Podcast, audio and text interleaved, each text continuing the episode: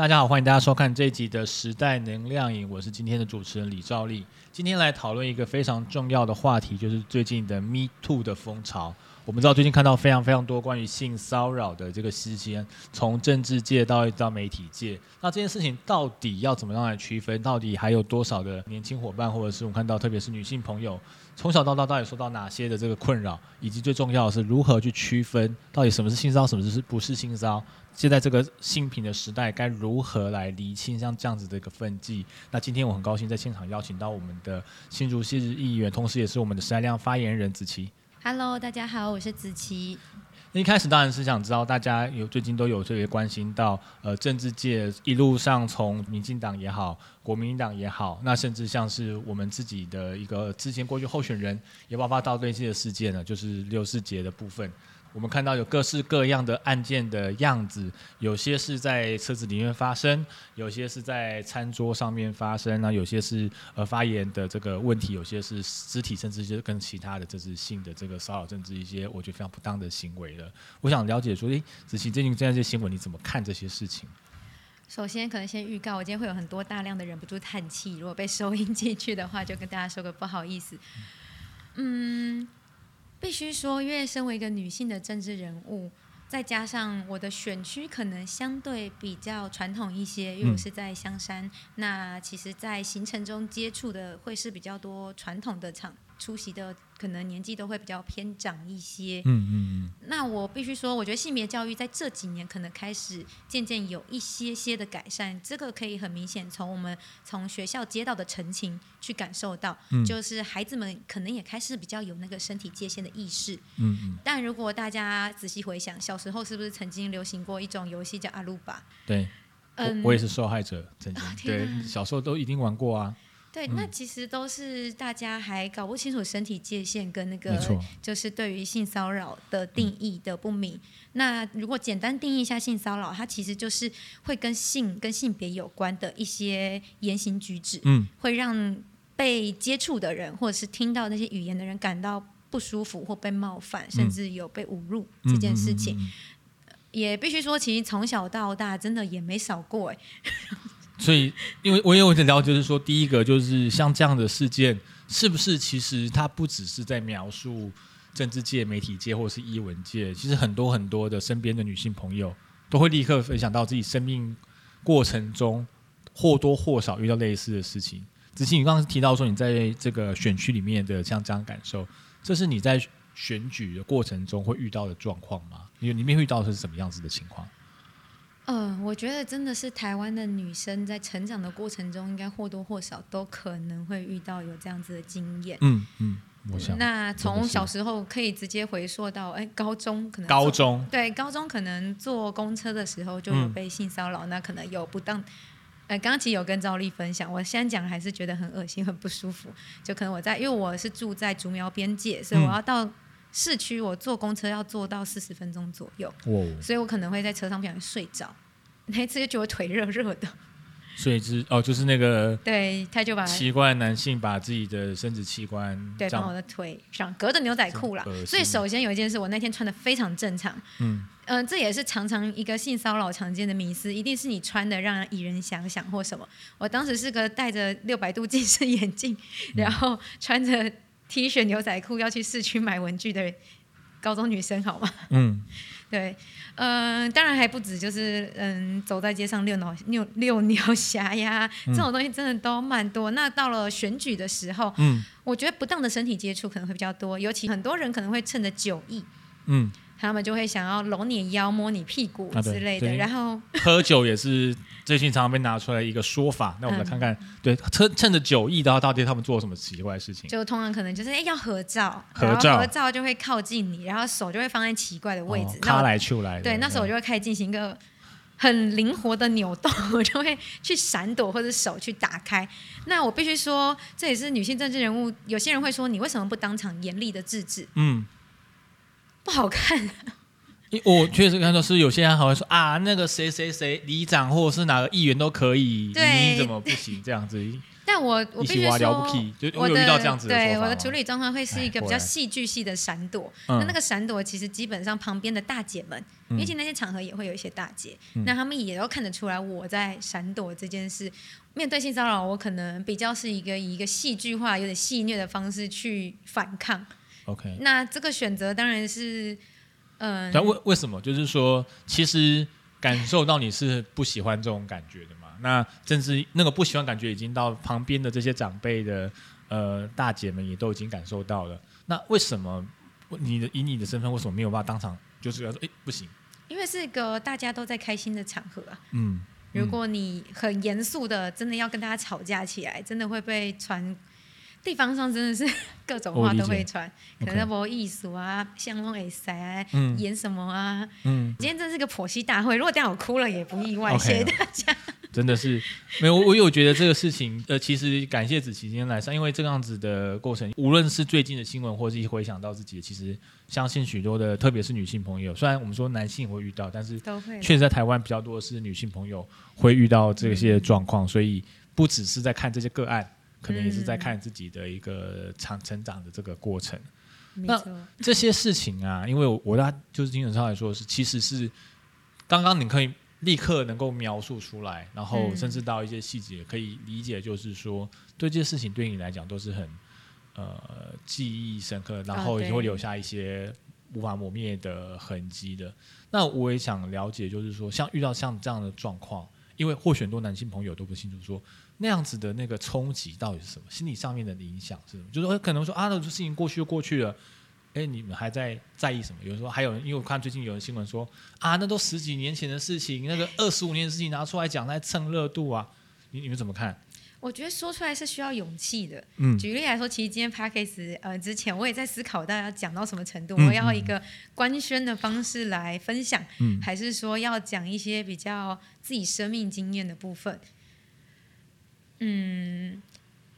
我不知道一般男性在成长过程中会不会有这样的经验，但很多时候你会觉得你说出来是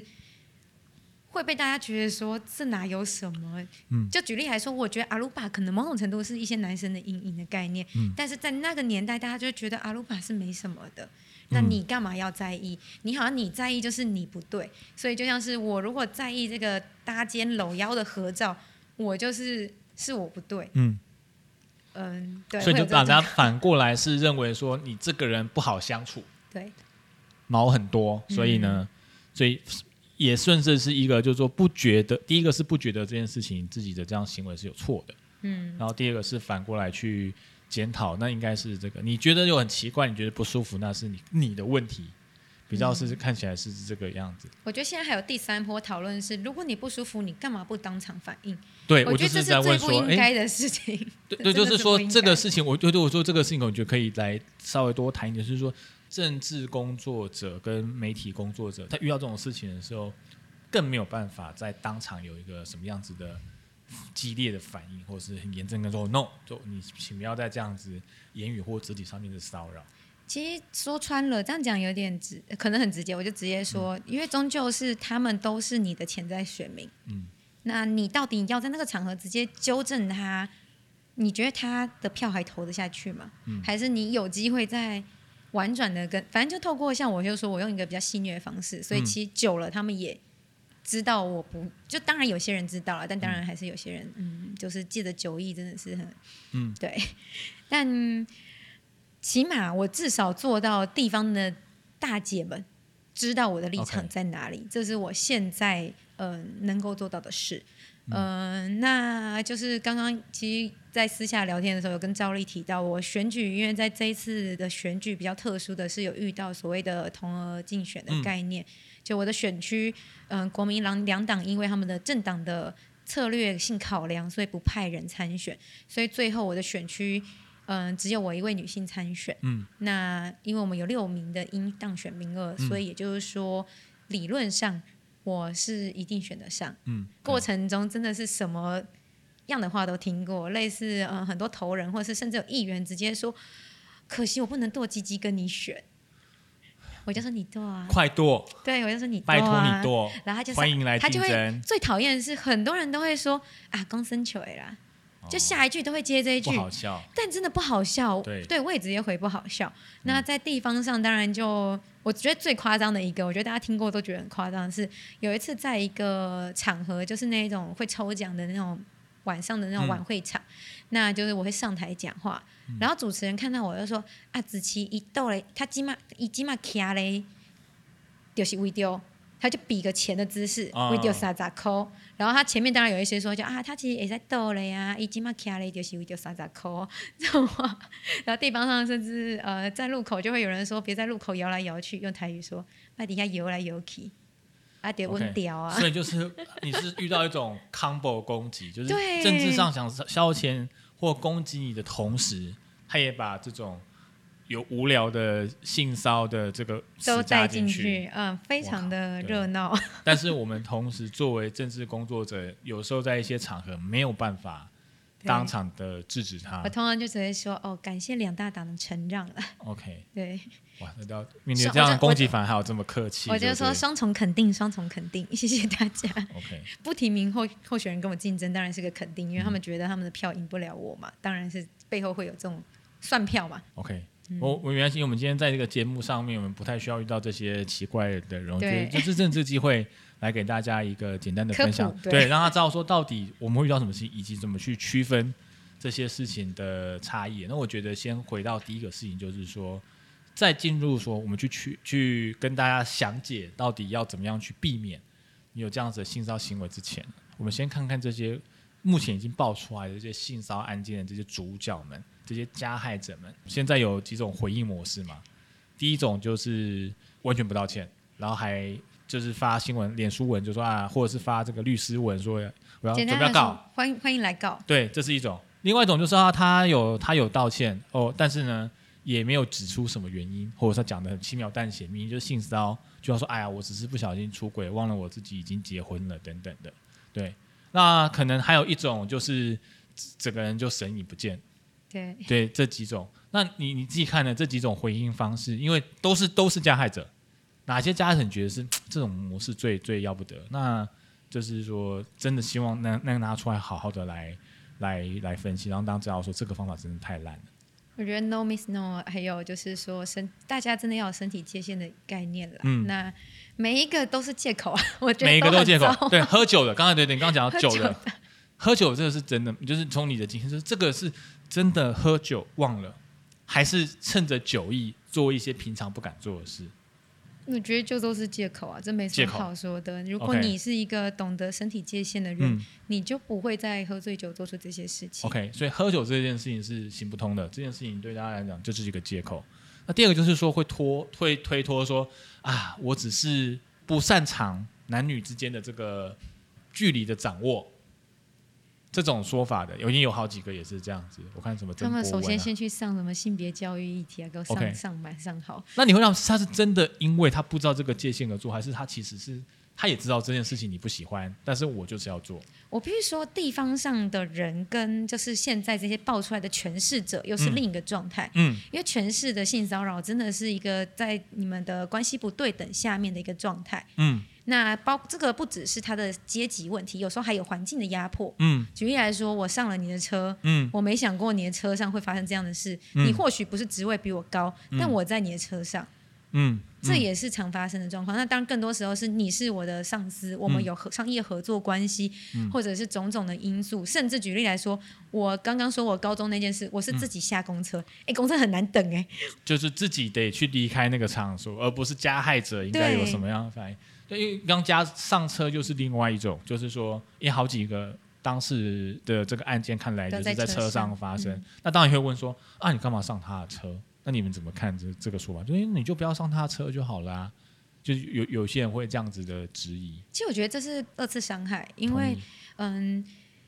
加害者等于是利用他们之间的关系和信赖做出这些事情、欸。信赖，嗯，这是非常过分的事情。嗯、你们怎么可以反过来去质同意质疑被害者？那当然，其实像最近开始有一些比较是性侵的案件出现，嗯，甚至有些会说哦，官司已经定谳了、嗯，哇，这真的也是哦，对对对对对对，必须说，任何性骚扰跟性侵案件，为什么 MeToo 运动会兴起的原因，就是因为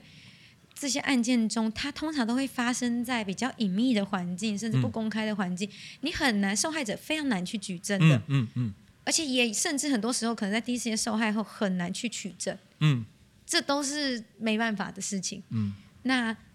也因为这些难以取证而造成在官司上可能会趋于弱势、嗯、那这也为什么是 MeToo 书写会开始在国外发展起来、嗯、因为就是发生了很多这样的事件后、嗯、所以才会开始有大家鼓起勇气在公开的这些这些社群媒体上面去诉说自己的经验、嗯、这些书写其实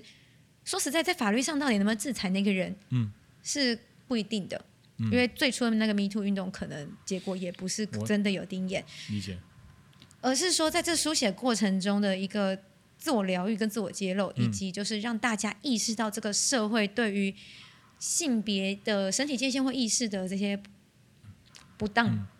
就不管是说对女性也好，或者是对一些或者有些男性，嗯嗯，我我可以这样理解，就是说在这么多的这么案件的揭发之中，或许里面可能有部分是呃未必是事实哦，当然也会有，也未必是，那是说，可是，在绝大多数的情况之下。女性要把这件事情，当加害者不是女，就是加害者愿意把这件事情讲出来，本身就其实是鼓起很大的勇气。然后第二就是说，如果是想要都丢给司法来做一个裁决的话，其实是非常不切实际的，因为很难去搜证嘛。除非每个人大家随时都带着像摩托车那个行车记录器一样挂在胸口，对对对。那这个对于整可能这就是刚刚回到刚刚讲的，你去上人别人车或一个私密空间，基本上是一个对对方的信任。就是我们要对整个世界不信任到这种程度嘛？就二十四小时把自己遇到每个人的这个言行举止都录起来，这个事情好像也不切实际，所以确实是，你就觉得我性骚欢迎来告这种说法，其实是很不妥的，可以这样理解吗？嗯，当然。OK， 那这个我们刚刚讲到几个状况嘛，一个是酒，然后再讲到的是呃车上。那刚刚提到一个权，就是说利用一个权力的不对等，无论是职位上面的。或他可能是一个立委，一个有名的媒体人，这这种状况啊，因为这确实也会呈现到另外一件事情，就是说，哎，那后续假使他无论有没有性性骚扰成功，假使对方就是说加被害者不愿意去配合，后续的这个职场上面的这个刁难也好，或者是这个霸凌也好，这件事情在接触到的案件里面有常常听到吗？哦，最近才接到一个这样子的案件， okay. 就是嗯，陈情人他就是在职场上遭受到性骚扰，也成立了，嗯，但是后来在嗯公司里面就受到刁难，嗯嗯，由于隐私，所以我不能泄露太多，我就只能这样说。所以就是这个，我我觉得这样很像是你那个下公车的辩题耶，就是不是加害者在这边做一些行为调整或被谴责方案，是被害者自己要去。脱离那样子的环境，去想办法离开那个那个性骚扰的环境。其实，其实现在遇到的状况比较多是这样嘛？对，一起叹气，真的是。我我那我觉得应该是要让，呃，更多的人知道说，其实到底哪些事情是性骚扰，哪些其实不是。我想就是说，如果真的大家是现在会让这么多女性陷入这样的困境。那一定程度应该就是说我们的这个性平意识还有待提升，虽然说这几年也比较多性平教育，那我们可能先一个一个来理清一下，就是从大家现在最常见的迷思来做做起。第一个，有人就会挑战说应该是因为是人帅真好人丑性骚扰吧，子琪你怎么看？没有关系，我无言OK， 就是觉得说这个根本就是鬼扯，呃、这真的是非常神秘的一个论述啦、嗯、我觉得不太能理解、嗯、基本上是任何身体界限的侵犯就是不对啊、嗯、我这是这一题实在真的很常人会很常有人这样说，对对，就是这样的，网络上也就是会看到类似像这样的说法，所以其实这件事情并不成立嘛。就我想这么多案件应该也没也应该比较难记得对方长什么样，比较记得应该是对方的言语跟对方就是不当的肢体啊等等的身体碰触的那个恶心感，它不是来自于看脸判断的好吗？嗯嗯嗯 ，OK， 所以这个而是突然被冒犯的那种，我无预期。举例来说，可能合照的时候，我完全没有预期你会摸我屁股啊，没错，什么鬼啊？对对，那种，就你是帅哥，我也不能接受好吗？我被吓一跳后就哦可以，怎么可能呢、啊？所以我们先厘清的第一个迷思就是这个人帅真好人有情好这件事情是不成立的，没有这件事。好，那第二个迷思就是说，哎，会被这样骚扰女生一定有问题，无论是你给人家机会，或者是说你的穿着过于吸引人，让男生受不了了，所以有这些逾矩的行为。子欣怎么看？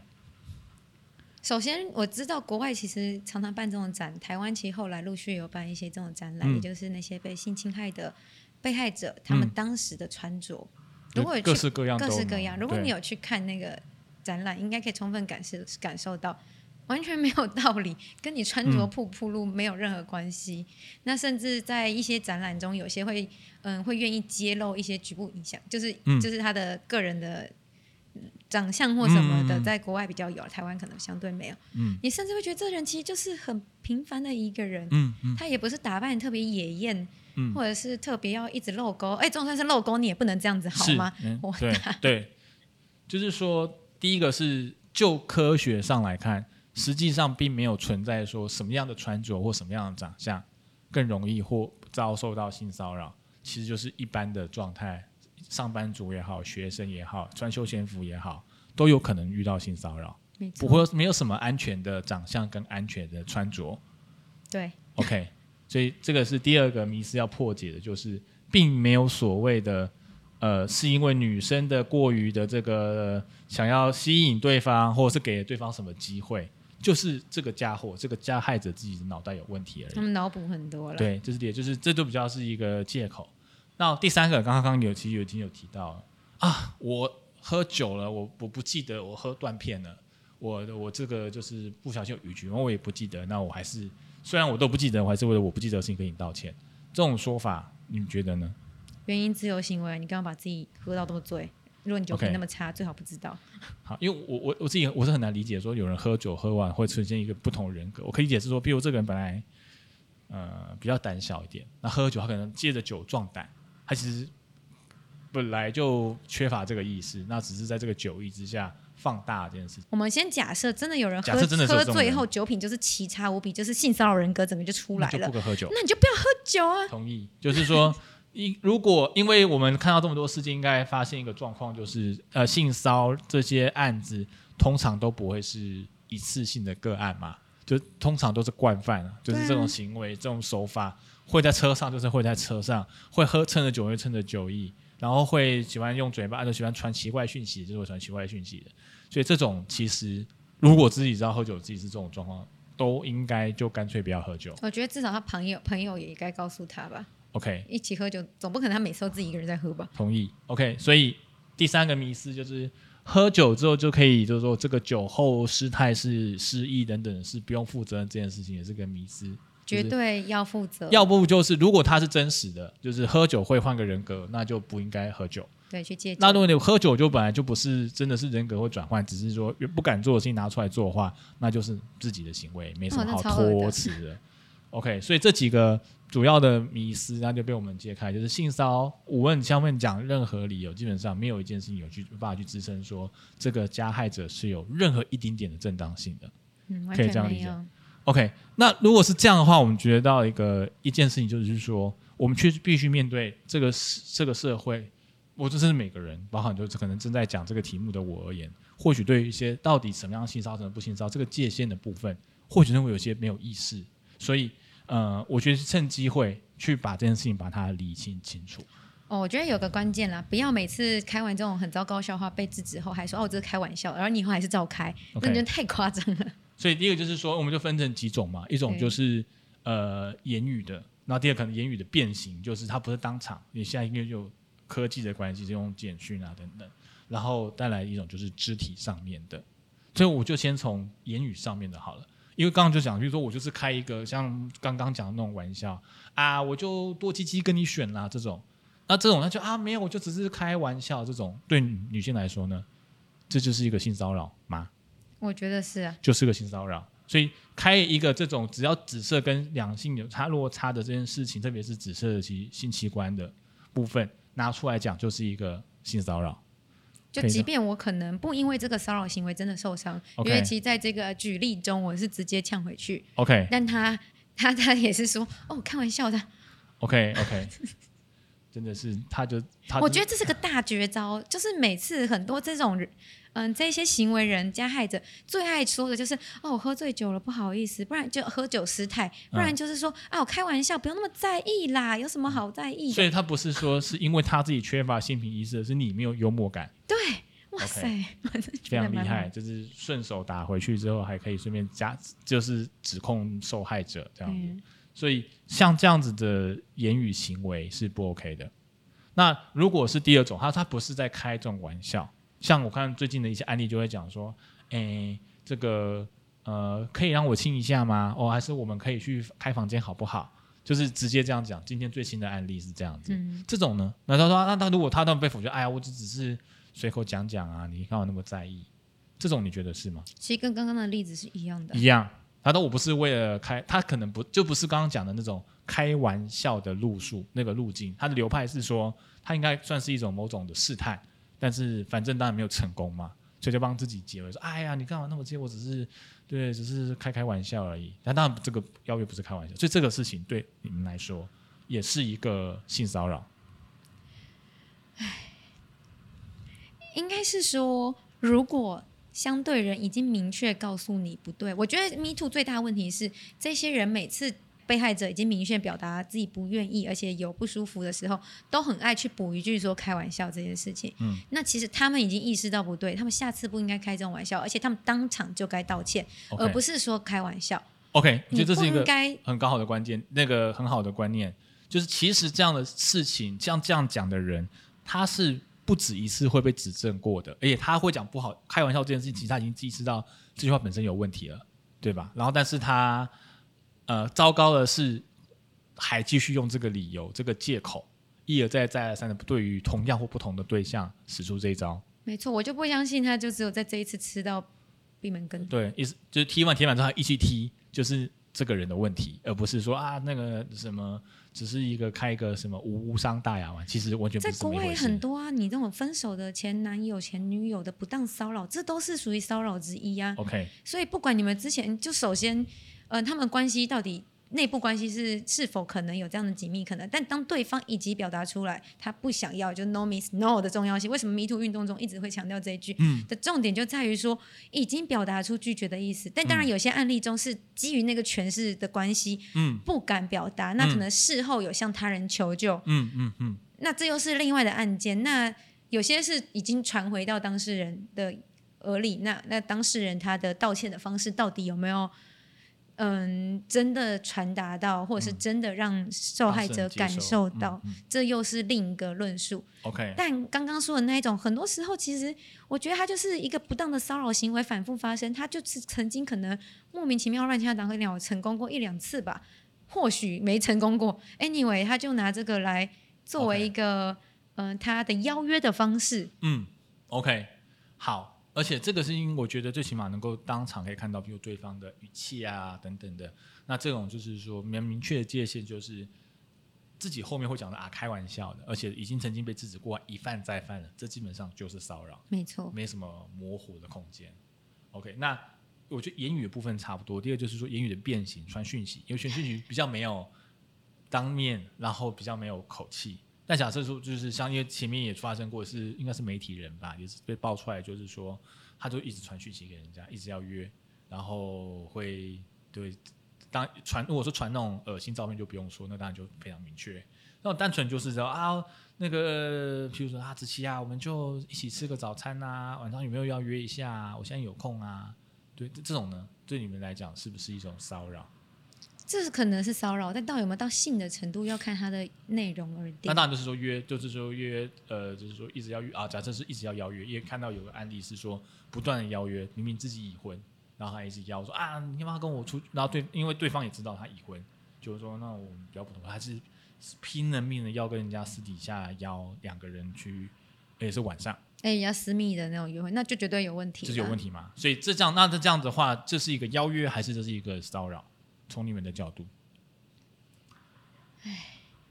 我觉得就是骚扰，就是骚扰。对，今天没听。请各位注意，就是你看这种叹气就知道，就是这个事情，第一个他一定不是，因为这我我也照我知道赵丽为什么要这样问，因为真的很多男，可能很多人不觉得这是骚扰，然后我就把这件事情要做一个厘清，没错。就他就是骚扰、嗯、anyway 如果真的在双方有一个一定共识下，那他们去发展所谓的呃婚外情、嗯嗯、那, 那, 是那是另外的故事了。但是不管怎样，这些在所谓的普罗的价值观下，这个其实就是不当的骚扰的言语啊。嗯 OK， 所以大家注意，这边不跟结不结婚没有关系，这跟呃这重点就是这个其实这样这样邀约，那对方其实已经拒绝过，但你还是一而再再而三的这样做，那即便他是用传讯息的方式，其实我觉得有些可能确实没有强烈的有性的意味的字眼、嗯嗯、可是他的情境剧摆明就是有这个意思、嗯、就是他可能是更接一层、okay、类似说我们半夜一起去哪里看夜景，就我们两个就有个暗示性，就是觉得他然后我其实当时并不喜欢这样子。对，我一直知道哎，你不是已婚了吗？到底干嘛一直这样约之类、okay. 我是没遇过了，但我觉得这也是不对的、okay. 然后可能刚好好死不死这个人又是工作上伙伴、嗯、你又会觉得很尴尬，然后就只能一直婉转婉转的拒绝、嗯、但是但对方就是这样，我也是觉得蛮厉害的啦。我觉得这种例子超多，我自己朋友也遇到过蛮多的。我真的觉得大家不要自我感觉太良好好吗？大部分的这个性骚扰看起来都是一种行为模式，而不是突然有一个被触发，像刚刚讲托词，我突然喝了酒，我都看那个女生突然觉得她太正了，我实在受不了，就基本上它就是一个行为模式，可以这样理解吗？就是无论是肢体的也好，言语的也好，或传讯息的也好，我觉得真的就底来说，呃，我们的社会目前对于这个身体界限跟这个骚扰的定义似乎还没有那么清，没有那么好的意识，对不对？还需要教育。最后一个来厘清，就是说刚刚讲的都还是言语跟讯息的部分，不是说指的意思是不是说它比较不严重，而是它还在一个范围内。肢体上面的，我们先讲没碰触的好了。如果死盯着你看，或上上下这样打量的这种，算不算是一种骚扰？夏天嘛，我穿的比较少一点，我就是想要清凉一点，那我就是我就是盯着这样子的部位看，这种是不是一种骚扰？就刚刚有定义过嘛，任何让人感受到不舒服、不, 舒服的不自在、被冒犯的言行举止都是。Okay. 那种扫描机我也会遇过啊，我们叫扫描机，就是上下打哦，扫描很开心。我就叫监视器，所以叫扫描机。OK， 因为是扫，它真的会扫，然后可能会聚焦在哪里看，你就觉得哇，很不舒服。对 ，OK， 因为我我比如说这种状况，应该是说大家会呃，我相信也是蛮多男生最可能最没有办法去理清这个，就是啊，我就看啊。对的，那我看，那当然看有很多种看嘛。你说你这样瞥过去看也是看，盯着看也是看。你像这样上下的扫描机也是一种看。那其实是只要让对方不舒服，特别是注视跟扫视，这种应该算是应该就是。我觉得其实看的人应该看得出来对方有没有感受到你的视线。OK， 我觉得当对方已经感受到你的视线，而且觉得明显不适的时候，那就是骚扰了。其实都会有一个 no， 对。各种表态可能是遮蔽或者是直接跟你说，但是还是继续做这件事情，就是一个骚扰。可以这样简单的做一个界限的区分吗？哦，这一题真的是比较要再细致一些，但是确实我觉得就是、okay. 对，大学社团也常发生啊，就类似说嗯，就是会有女生的朋友在抱怨说谁谁谁一直看我胸部，嗯，然后就真的会听到另一边说啊，他就穿有露沟的、啊、我露了也没有要你一直盯、啊、就是说因为人家穿人家有露沟是他或许想要给他想看的人看，就那个看的我觉得那个界限是真的会比较微妙一些，就像是哎，我跟我那个朋友可能穿这样很火辣，我也会看、嗯、就女生我也会看女生，我就说哇，然后就是可是我的视线不是让他不舒服的那一种，懂哇，然后这个比较这个如何让视线不舒服，这那让对方不舒服这个事情确实是有、啊、不我觉得其实蛮容易的，你看的让人就是这绝对也不是什么帅或丑的问题、okay. 是那个观看的那个眼神眼神 OK， 就是有点生命经验啦，骚扰的眼神跟没有骚扰眼神其实就是特别是比较多女性朋友其实是区分的出来的，可以这样说吗？因为生命经验累积了很多这样这样子的经历，我觉得我办法去做这个区分，所以当那样子还可以表达出来说这就是骚扰的时候，其实就是了，就没什么好争执的，因为其实是你们被看的人其实是可以区分这个。对，骚扰是有程度之分的，没错。OK， 但是这个就也真的是骚扰。OK， 就是让你、嗯、就简单讲，就是说当对方被看的一方已经表达出明示暗示说，请你不要再这样做，你要继续看，那那就是没什么好说的。当然很多时候可能当事者虽然不舒服，可是也碍于状况不敢反应，像我刚刚说的那个大学那例子，他也是事后跟我们女生讲，那我们女生觉得、嗯、哦真的太过分，也再去跟那男生说 OK。 然后他有停止吗？对方哎，好，叹气就知道，就是这就是他刚刚讲的行为模式。他们就是你漏了我当然有可能，所以就是视线的部分他看大家就，但虽然是相对比较难以区分界限，不过看来他其实是有一个还是有一个界限跟判准在的。那这个那这个是眼神的部分。那如果是肢体的部分，像刚刚讲拍照，因为他说、嗯、啊我们就拍照，比如说碰在一起这也没什么奇怪，那什么样的肢体动作你觉得哎这一定不行？如果当然你说我们看一些新闻上看到什么强拉对方的手啊，去碰触自己的某部位，或者是用自己的生殖器去碰别人，那个就觉得 N G 就就不用提了。我们讲是说讲到拍照的时候，手譬如说摆在肩膀跟摆在腰或摆在哪里，摆哪里都要先问啊，对不对？ 都, 都是应该要先征得对方的同意嘛，没错，我也会问。然后在没有征得对方同意时，基本上就是应该不要碰触到对方，没错，我们的原则是这样嘛，对不对、嗯、OK。 所以并不是说呃这个呃部位的问题，而是对方要先同意你去触碰到对方的身体，因为身体本来就有身体界限的概念、okay。 举例来说，可能在嗯、呃、之前参加一个地方的活动，那最后有火车搭肩的动作、嗯、我也会问说哎、欸，我可以打你肩吗？ OK， 因为有些人不喜欢被搭肩呢、啊。对，那不是骚不骚人，就是我就是不喜欢。对啊 OK，那当然更别说那一种趁机卡游行的，那就是更不舒服。所以还不用到说什么还趁机，因为有人说什么有些会呃啊，会什么抠人家的手心啊、哦、对，这种就其实都不用到这边，光是你要碰到你就应该先征得对方的同意，没有没有的话其实它就已经构成骚扰。是的 OK， 这是界限蛮明确的。我想看还有哪一种我们最常被漏掉的。那第三个就是说它不是合照的场合，因为还有个场域是譬如说搭车，嗯，那怎么样算是被？因为说我我我就你说有些人很刻意的说哦，我就是要去顶啊，或者什么这种，当然就是绝对骚扰。假设不是，比如说很急，像会期待说，比如男生大手都要拿在悬空这样嘛，还是说哎、欸，其实也没有那么那么需要说大家要到这多种程度。因为像我自己搭捷运的时候，我会保持我的手印在空中、嗯，但是我知道有些人是没有办法，因为我就拎了一个很大的包包，我拎这个笔电，我很难做这，因为有时候很多人也不可以用背的嘛。那就一个就是说，因为毕竟比较多是女性会受到骚扰，女性会怎么期待这些在拥挤的时候，这些男性应该怎么做？哎，老问题啦，身体界限真的是不要太太紧。举例来说，我遇过那一种类似说站在我后面，那呼吸就在我的脖子很清楚， okay。 那我要躲还会过来那种，就真的因为挤，我会怀疑说，第一时间说实在，你在拥挤的车厢中，难免有时候会被碰到，因为我自己可能都有时候会不小心碰到人，人那我第一时间一定先道歉。Okay， 我不管碰到什么东西我都先道歉， okay， 我觉得我觉得我碰到东西我觉得不好意思，嗯，我觉得这是一个基本的，就像我刚刚说的，你合照的一个尊重，你碰到别人身体你都先道歉呢、啊、OK， 就是说哎、欸、不好意思。那、嗯、如果你对方已经明显表现出觉得这个已经不舒服了，你还刻意过来、嗯、就我觉得就是骚扰啦。 OK， 对，就是对你已经有一个明确的闪避或什么，但是对方还是一直以不 自, 不自然不正常违反物理原则的方式不断在靠近，这种就是一种骚扰，我觉得是啦，我觉得是 OK。 好，所以我们给你新的几种状况嘛，在言语上面的，言语以外传讯息上面的，其实原道理非常简单，已经被制止过的很明确的、嗯、对对，然后你又特别去指涉指涉性方面的，那当然就是骚扰。那在行为上的最简单的原则就是应该要获得对方的同意，或者是反过来当对方已经有明确说 no 的时候，就是一个 no。 对，女生对女生哦，因为我以前念女校，所以女校其实以前也会有一些不当的笑话，其实那时候也会觉得不舒服。举例来说，女校超流行解解内衣扣的啊，就是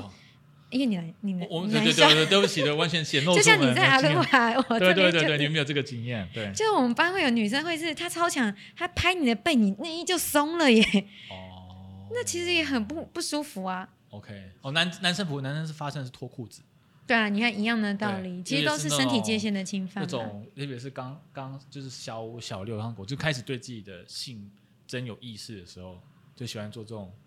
对，但我自己必须说，我自己小时候因为我觉得这性平意识是不断的累积跟增加的、嗯、我高中的时候印象中，我高中有个同学他完全不能接受任何身体碰触，就碰到肩膀他是弹起来的那一种、嗯，其实我以前不太懂，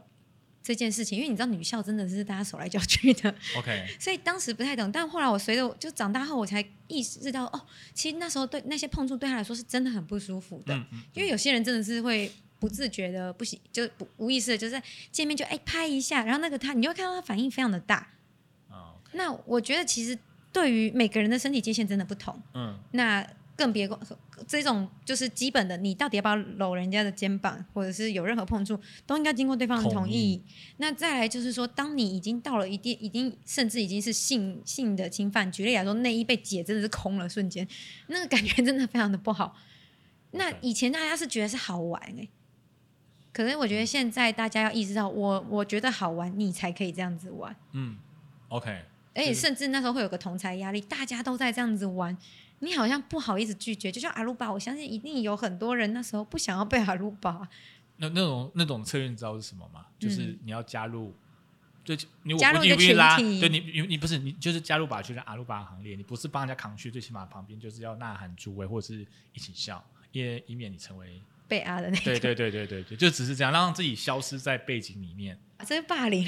对，那那小时候不会这样觉得，你讲的很对，就是说 长,、嗯、长大真的会会更多的这个意识，所以我觉得学习不嫌晚啦，大家都要开始越来越有这个意识。同意同意 OK， 那整个来看的话，你会觉得说呃，我们接下来，因为我们大家大概就是从一般人角度可以了解了、啊、我们如何来做到，那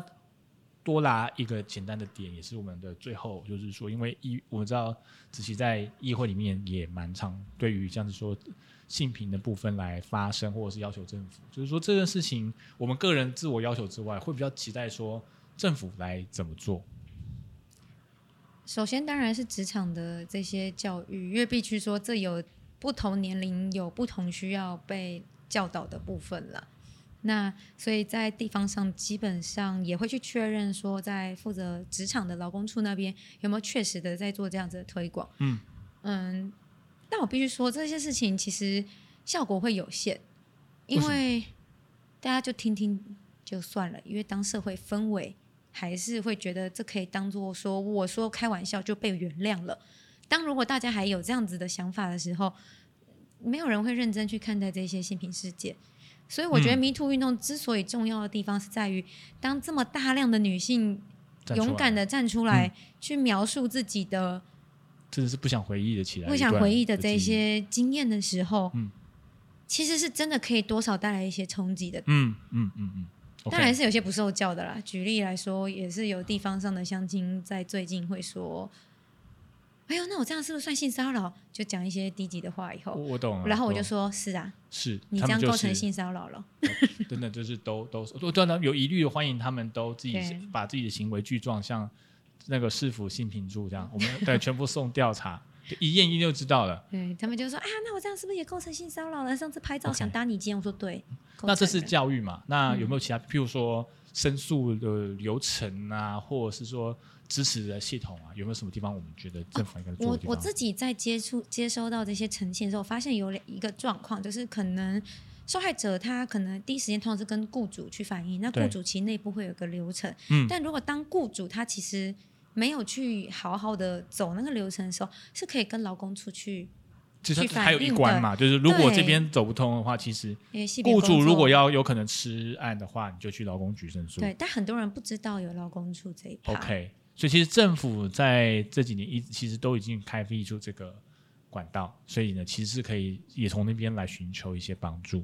但当然还会有老问题，那接下来就会面临职场霸凌的状况了。OK， 所以霸凌的部分也是政府其实应该要来做宣导，跟就是说如果有这些检举申诉，应该来去办理，把这个标准设下来，可以这样理解吗 ？OK， 好，今天真的是谢谢子琪，我们可以从这个个人的经验。真的也是很感谢说其实自己算是勇敢站出来回忆这些莫名其妙恶心的这些画面，那目的不外乎是希望说让更多人可以了解说其实性骚扰这件事情呢，他没有当然大家觉得、哎、你想要是什么这可以吗那个不行，其实我们刚刚聊下来发现有很多明确的界限，那趁着这个机会让大家了解刚刚陈中的那个讯息 No means no， 当然说不的时候已经被拒绝已经被指正的时候还继续做的，这没什么好说的，而且不好笑。对，一点一不要再拿好我只是开玩笑的这件事情来来这个脱罪了，没有这回事。一点都不好笑，而且应该要被严正的指出来。那就今天谢谢子琪，那希望说接下来呃，这无论是 MeToo 也好，或者是更多这个性平的这个事情来，大家可以更多的关注跟努力，才能帮我们台湾的性平的意识进到更好的境界，不要让大家还需要花像子琪一样还要在表拍照的时候要花各式各样灵活的方式来表护自己、欸、我真的很灵活，对，就是应该是大 家, 大家都有云水分析，每个人都很自在的生活，而不需要这样的躲来躲去或者是闪来闪去，那才是我们希望一个很好的性平台湾。谢谢谢谢。